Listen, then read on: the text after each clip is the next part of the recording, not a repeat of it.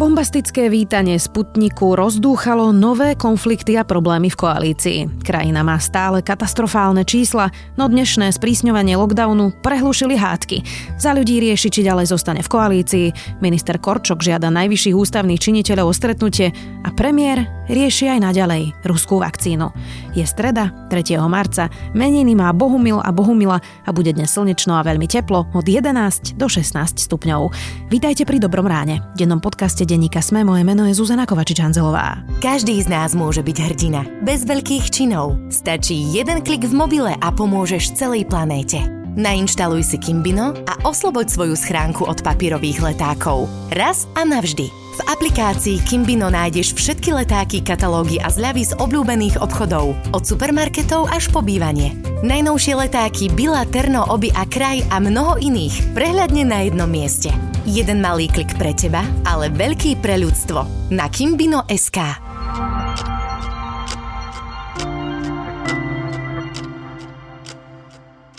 A teraz poďme na krátky prehľad správ. Vyšetrovateľ navrhuje obžalovať bývalého generálneho prokurátora Dobroslava Trnku pre zneužívanie právomocí. Ide o utajovanie nahrávky Gorila, ktorú mal Trnka k dispozícii, no žiadny trestný čin ani ako generálny prokurátor neohlásil. Minister zdravotníctva Marek Krajčí povolil používanie ruskej vakcíny Sputnik V. Zodpovednosť bude na lekárovi, ktorý vakcínu pacientovi podáva. Vyhláška je platná od 1. marca do konca augusta. Od dnes platia na Slovensku prísnejšie pravidlá lockdownu, platí večerný zákaz vychádzania po 20. a policajti budú viac kontrolovať dodržiavanie už platných nariadení. Sprísnený režim je v krajine do 19. marca. Spojené štáty oznámili sankcie proti Rusku za otravu Alexia Navalného. Ide o prvé sankcie novej vlády amerického prezidenta Joea Bidena. Viac takýchto správ nájdete na sme.sk.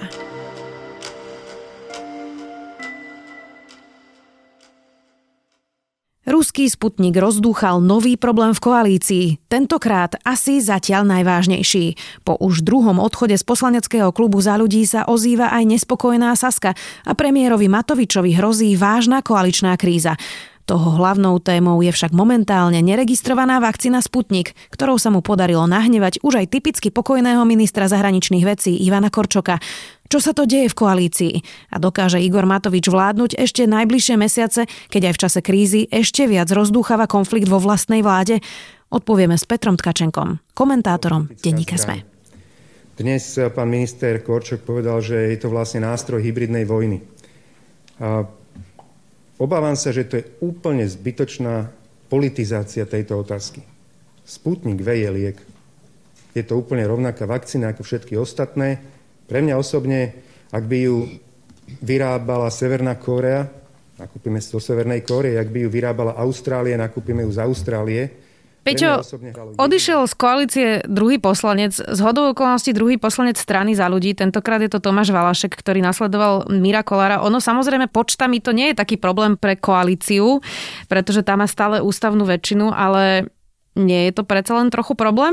Ani nie tento samotný odchod, ale celá tá situácia v strane za ľudí aj možno v SAS, ale teraz v prvom rade u za ľudí to vyzerá na to, že sa schýľuje k nejakému problému. Hej, e, už sa to podľa mňa nedá bagatelizovať, že ide len o nejakých jednotlivcov, lebo tých jednotlivcov e, naozaj pribúda a pokiaľ viem, tá nespokojnosť v strane za ľudí je naozaj e, veľmi vysoká a Veronika Remišová má pred sebou podľa mňa ťažkú úlohu. Teraz by som dodal, že naši poslucháči už sú o dosť múdrejší ako my, pretože sa má rokovať e, v útorok e, večer, to znamená, že oni keď budú ráno počúvať toto dobré ráno, tak sa možno aj pobavia na tom, čo my tu vypredvídame teraz. Inak v útorok večer má byť teda aj Republiková rada a poslanecký klub e, strany Sloboda a Solidarita, to teda ohlasil Richard Sulík. Ako by si tomu ale ty rozumel, pretože Richard Sulík dlhodobo komunikuje, že on z vlády odchádzať nebude, že takú chybu nezopakuje, ako spravil pri vláde Ivety Radičovej.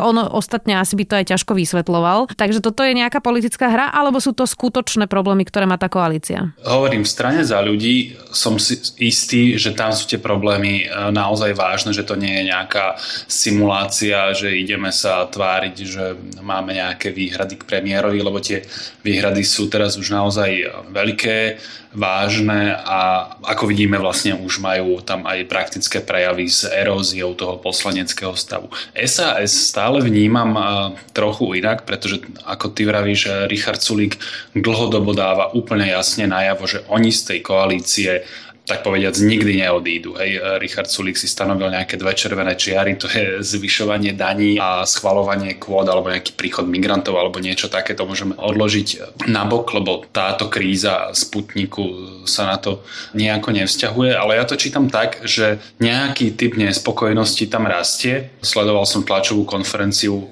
ministra zahraničných vecí Korčoka. Pretože e, cez Sputnik V, ešte raz, ktorý je vakcínou a pravdepodobne, lebo to hovoria experti, nehovorím to ja, je to vakcínou, ktorá je účinná a ja verím, že aj bezpečná, ale to ja neviem povedať. Ale nestal by som tu, keby to nebolo používané ako politický nástroj, pretože tento politický nástroj robí dve veci. Rozdeluje nás tu doma, rozdeluje nás v zahraničí prostredníctvom tohto... A to je naozaj e, veľmi opatrný a uvážlivý diplomat, ale v útorok e, na to vítanie Sputnika zo strany Igora Matoviča reagoval na jeho pomery veľmi ostro.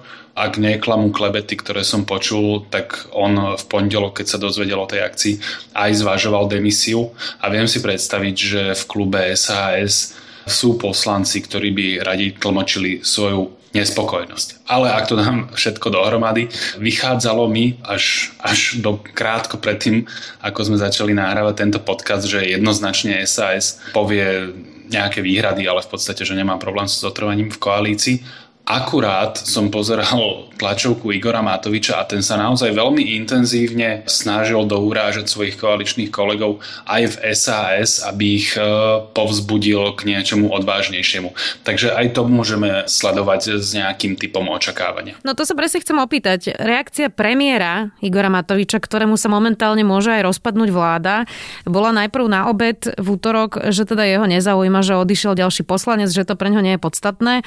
A po dve večer vlastne presne ako hovoríš, ešte vlastne prilieval ten olej do ohňa. Čiže je to niečo, čo si Igor Matovič neuvedomuje, alebo myslí si, že nakoniec z toho všetci vycúvajú? Ako tomu má rozumieť volič, občan aj nevolič? Môže to byť paradoxne kombinácia toho, čo si povedala. On si bol zrejme až do útorka. Zrejme presvedčený o tom, že žiaden problém nemá. Napokon mal na to aj rozumné dôvody. On už svojich koaličných partnerov ponížil naozaj mnohokrát a nikdy sa na nič nezmohli. Akurát dnes možno zacítil už nejaký typ obavy, že teraz už sú naozaj znepokojení, aby som použil slova ex-ministerky spravodlivosti Lucie Žitňanskej. No a ako keby sa snažil tento problém že pretlačiť silou, hej, nejakým takým chlapáckým politickým gestom. Ak si pamätáš, keď sa rúcala tretia vláda Roberta Fica, tak on v podstate sa správal uh, podobne. Bolo vidno, že má obrovský problém a on sa to ako keby snažil uh, prekričať.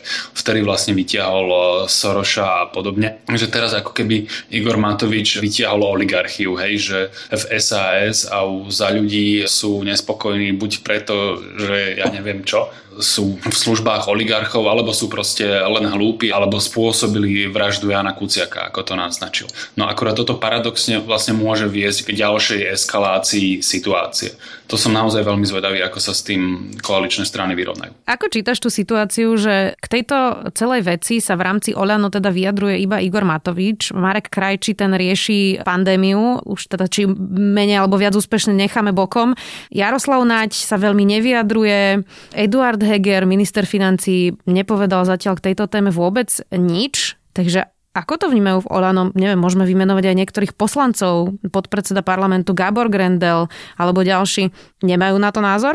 Oni na to názor zrejme nejaký majú, keďže nie sú Igor Matovič zrejme nemajú takú mieru arogancie a vkusu ako on, hoci by napríklad mohli byť v niektorých veciach na jeho strane, čo inak si myslím, že Jaroslav Naď na jeho strane nie, akurát to nebude artikulovať. To je dôležité si uvedomiť, čo je Oliano za strana, to je taká strana nestrana vlastne s hrstkou členov a všetci sú existenčne vydaní na milosť a nemilosť e, Igora Matoviča, takže sa správajú naozaj extrémne submisívne, to znamená, že buď búchajú konfety, aké veľkolepé nápady Igor Matovič e, prináša, ako mu všetci ostatní škodia. Keď už e, si povedia, že to by bolo asi príliš, tak e, to najlepšie, čo môžu urobiť, je, že mlčia, ale určite nebudú formulovať nejaké výhrady voči Igorovi Matovičovi. Maximum, na čo sa zmohli, aspoň čo som ja videl, bolo, že Jaroslav Naď povedal, že on by nebol vítať, respektíve, že nie je vhodné,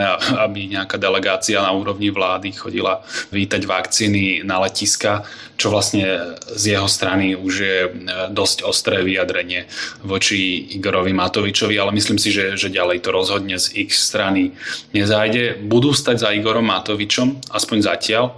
Potom je veľká otázka, čo by sa mohlo diať, keby to naozaj SAS a za ľudia postavili náhranu, že by žiadali napríklad odchod predsedu vlády alebo pri najmenšom odchod ministra zdravotníctva. Potom by to mohlo byť iné, pretože ako vravím, oni sú vydaní na milosť a nemilosť Igora Matoviča a oni vlastne ťažko čakať, že by sa dostali do parlamentu znova. Hej. To znamená, že pre nich bude dôležité, aby tento parlament e, naďalej fungoval. V tej situácii, kedy by od nich Igor Matovič e, chcel, aby si podpísali koniec politickej kariéry, vtedy by sa mohli e, vzbúriť, ale určite nie predtým. No a ešte nám tu zostáva štvrtá strana, sme rodina. A ty sa dlhodobo vôbec do týchto konfliktov vlastne nezapájajú, to je čo, vyčkávacia taktika? Tak tu si treba uvedomiť, že Sme rodina je v prvom rade e, subjekt hospodárskej mobilizácie Borisa Kolára, takže to je strana, ktorá sa pri týchto politických rozhodnutiach bude riadiť e, výhradne tým, aby zostala pri moci a podporí v podstate akékoľvek konštruktívne riešenie to znamená, že áno, oni budú čakať, ako sa tento spor vyvrbí, oni určite nebudú iniciovať žiadnu zmenu alebo nejaké destabilizačné pohyby vo vláde, ale ak tie pohyby budú také silné, že tá vláda bude neudržateľná, tak e, pristúpia v podstate na čokoľvek, čo ich nepripraví o ich e, mocenské a hospodárske a politické výhody. Máme teraz rok od vlády. Sme v podstate v bode, že v čase, keď nahrávame tento podcast, tak nevieme, že či vydrží túto noc. V podstate to povedal aj Tomáš Valašek pri svojom odchode, že si nikdy nemyslel, že po roku bude odchádzať vlastne z tejto e, koalície. Kam sa vlastne za ten rok podľa teba posunul Igor Matovič ako premiér? Pretože ľudia niekedy rastú vo funkcii, učia sa na omyloch, chybách. Ako si viedol ten rok teda Igor Matovič a kam sa podľa teba posunul? No, musím povedať, že prekonal moje očakávania. Keď táto vláda nastupovala, bolo zrejme, že má pohodlnú ústavnú väčšinu a že koaliční partnery sú v zásade submisívni, tak som si nevedel celkom predstaviť, čo by sa muselo stať, aby sa to zrútilo, ale naozaj Igor Matovič tou sústredenou podrývacou prácou a destabilizáciou sa dostal až sem, že naozaj reálne sa dá uvažovať o páde alebo drastickej rekonštrukcii vlády. Za to samozrejme nie sú zodpovednosť aj jeho koaliční partnery a to práve tou e, submisívnosťou, ktorú som naznačil, že oni vlastne umožnili Igorovi Matovičovi ísť ďalej a ďalej a ďalej a ďalej, až sme sa dostali do tohto štádia, keď on sa im vlastne začal úplne otvorene vysmievať hej, a obviňovať ich tie tisícky úmrtí a tak ďalej, to, to už asi ani netreba opakovať.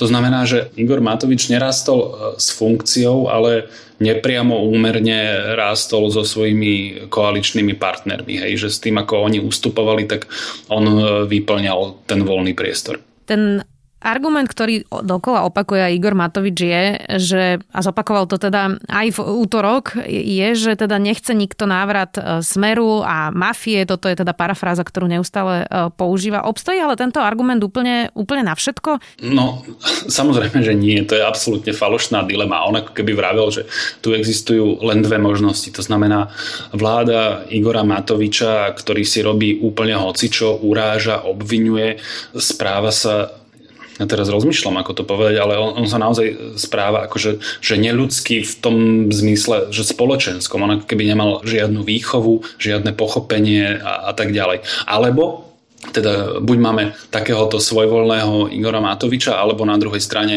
nejaký hlas a smera mafiu a, a neviem, čo to ešte splieta. To je vyložené klamstvo. Ten, ten priestor je veľký a široký keby Igor Matovič e, povedal, tak hneď e, zajtra nemusí byť premiér a, a môže to byť niekto iný, na, na kom sa dohodne koalícia. Teraz nechcem rozoberať, že či je to dobré riešenie a aké sú tam nášlapné míny, ale určite existujú aj alternatívne scenáre. To je akože na, naozaj klamstvo, keď on hovorí, že buď ja, alebo Robert Fico, alebo Peter Pellegrini. Predstavme si teraz, že túto krízu táto vláda ustojí, že zasa to nejako, nejakým spôsobom vyriešia, veď ostatne taká je politika. V akej ale bude situácii aj naďalej Igor Matovič, pretože klesajú jemu a jeho koaličným partnerom výrazne preferencie. Čísla pandémie sa vôbec nelepšia, ba naopak ešte sa to zhoršuje. Od stredy platia prísnejšie podmienky lockdownu, ale v podstate sa to vôbec nekomunikuje. Zatienilo sa to nejakým veľkým dovozom ruskej vakcíny Sputnik. Ako dlho podľa teba dokáže tá vláda takto fungovať?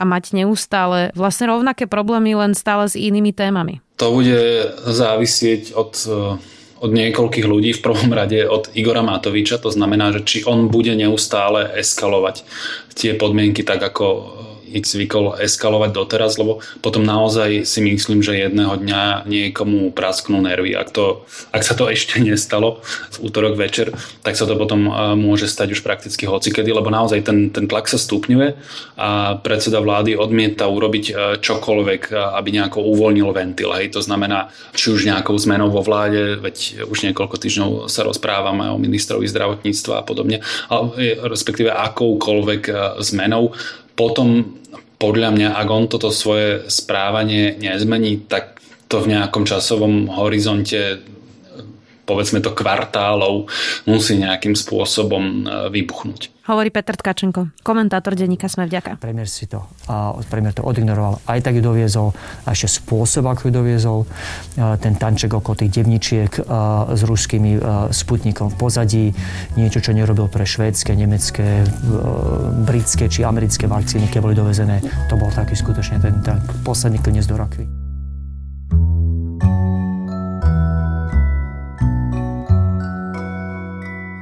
Barack Obama nasleduje svoju manželku a má tiež nový podcast. Nie je v ňom sám, spolumoderátora a spoludiskutujúceho mu robí Bruce Springsteen a v dnešnej napätej a stresujúcej dobe je to pohľadenie na duši. Nájdete ho bohužiaľ výhradne na Spotify a volá sa Renegades Born in the USA. To bol môj zaujímavý tip na záver. Nezabudnite, že dnes vychádza aj nový vedatorský podcast a Zoom. To je na dnes všetko. Do počutia opäť zajtra.